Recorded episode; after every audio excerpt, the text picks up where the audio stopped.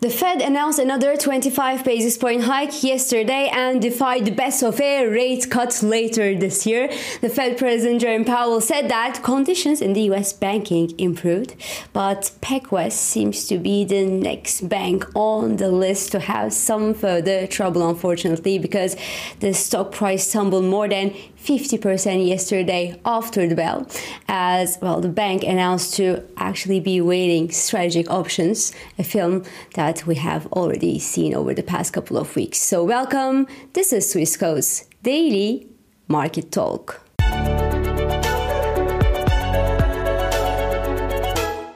So, yes, as expected, the Fed went ahead and raised interest rates by another 25 basis points at yesterday's monetary policy meeting and hinted at an eventual pause to wait and see what happens from now. The Federal Reserve Chair Jerome Powell still said that the Fed is actually still prepared to do more and that a decision on a pause was not made this week, and that all would actually depend on obviously the economic data and especially the inflation data. And well, he also said something very, very interesting. He actually said that conditions in the US banking sector improved since early March. Yes, that was very, very surprising to me and to others as well, I guess. I mean, Jerome Powell is not a random dude that you just met in a pub last night and who told you that conditions in the US banking sector has improved since March, in which case you would obviously think, well, this dude has probably no clue about what's going on in the markets because a bank went bust just on Monday, I mean, this Monday, and another is about to have some more trouble as well in the coming days because PacWest is not in a good shape either. So, no, it's the chair of the Federal Reserve of the United States who said that. So, that remark clearly played against him, in my opinion, in terms of credibility, especially given that, as I said, PacWest, which is another US regional bank, saw its share price slump by more than 50% in the after hours trading yesterday. I mean, just yesterday, after the bank said that it actually considers strategic options like a breakup or capital raising or a sale to do well. So it looks like more trouble is actually brewing in the US banking sector nowadays, on the contrary of what Jerome Powell said yesterday in his press conference. And I'm thinking, maybe, but just maybe, his text was prepared just sometime last week, and well, a bank collapsed since then. Anyway, the idea of a pause in the Fed's rate hiking policy may have pleased investors yesterday because obviously the bank failures help tightening the credit lending conditions in the US and they actually do throw a solid foundation for an interest rate hike Uh, but what please investors less probably is, well, Jerome Powell pushing back on a potential Fed rate cut later this year. I mean, it's normal because for him, well, there is no problem at all with the US regional banks at all. I mean, at all. All is going fine. The problem is,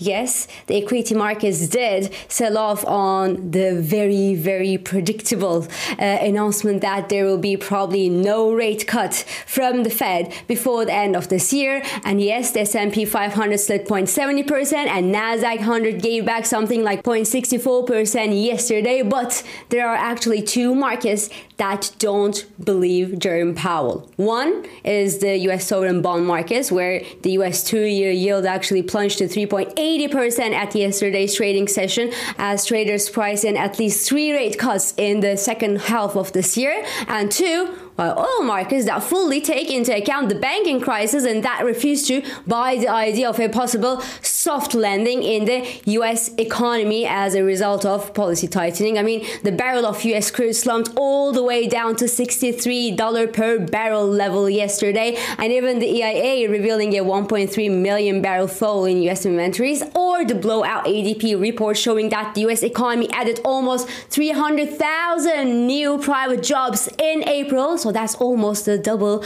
of the 150,000 penciled in by analysts. Well, didn't help. Maybe they actually helped halting the losses in oil uh, prices and, you know, giving a kick at the session lows. But the picture is quite clear right now. Crude oil bears defy the Chinese reopening optimism and that scenario of potential soft landing in the US economy and even in Europe because the market seems today, well, more focused on the banking stress than anything else. So, we could actually see some more selling in crude oil and some more selling pressure elsewhere in the risk assets as well if the situation with PacWest deteriorates today.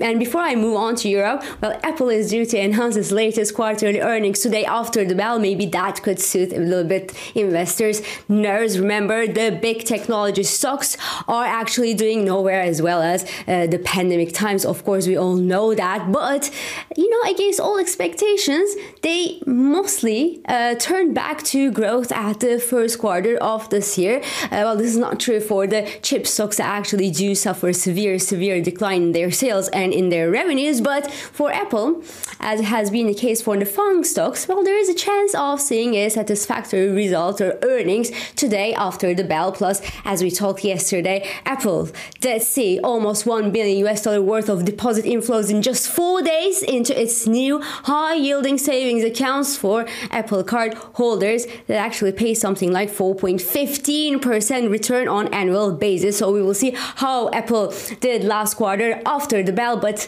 the chances are Apple did fine.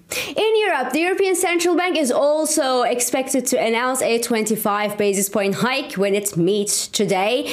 Now, the strong decline in bank lending in the Eurozone as a result of uh, global bank stress and signs of slowing inflation and that despite last month's rally that we saw in energy prices hint that a 25 basis point hike could be more appropriate in the eurozone this week than a 50 basis point hike even though 50 basis point hike is still uh, on the table. Now this being said Christine Lagarde will certainly not announce the potential end of the interest rate hikes in the eurozone so it could be a hawkish 25 basis point hike. She will probably probably have to say that the European Central Bank will continue fighting inflation and that, well, the economic data, especially the inflation data, will determine the size of the upcoming ECB actions. Now, the euro dollar rallied to 110.90 level after the Federal Reserve decision yesterday as the US dollar got somehow smashed across the board on the idea that the Federal Reserve will now take a breather on the rate hikes and pose these interest rate hikes to see what happens, and perhaps on the idea that the ongoing bank stress will likely make the Fed maybe change its mind regarding a rate cut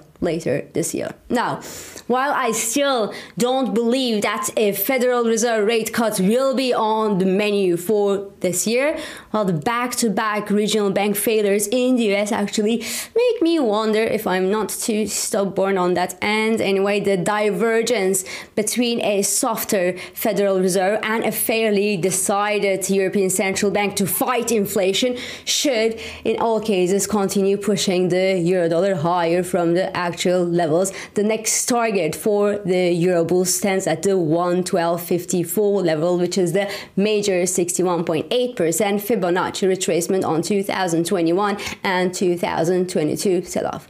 And across the channel, while cable rallied past the 125.90 level as Credit Suisse increases estimate for the peak Bank of England interest rate from 4.50 to 4.75%, saying that the recent positive surprises to growth in the UK high inflation and labor market conditions do back a higher end rate in the UK. The Bank of England will actually announce its own decision next Thursday. And the precious metals, well, gold spiked to $2,080 per ounce yesterday on the back of a slide in the US yields and the softer US dollar after the Federal Reserve's announcement uh, of a pause in interest rate hikes and further bank stress. At the current levels, well, the upside potential in gold depends mostly on what will happen on the US yields from because there is a strong, very strong negative correlation between the US yields and gold's valuation. And it's absolutely normal because lower yields do decrease the opportunity cost of holding the non interest bearing gold, and the latter obviously increases appetite for gold investors. And we actually see that this correlation, this negative correlation between the US yields and gold is even stronger at the time of rising bank stress. Therefore, a potential escalation in the US bank stress could actually further support gold prices, but gold still needs a persistent downside pressure in the US yields to reach and to breach that $2,100 psychological resistance. So, this is all for today. I'm İpek Özkardeşkaya and thank you for joining me and thank you for all your beautiful and supportive messages. I hope this episode of Market Talk has also been helpful and insightful to you. So please do not hesitate to leave your comments, your reactions, and your questions below as usual. And follow us on Instagram, on Twitter, and on LinkedIn for regular market updates. And subscribe, of course, to our YouTube channel for daily market comments. I will meet you again tomorrow, and until then, good day trading.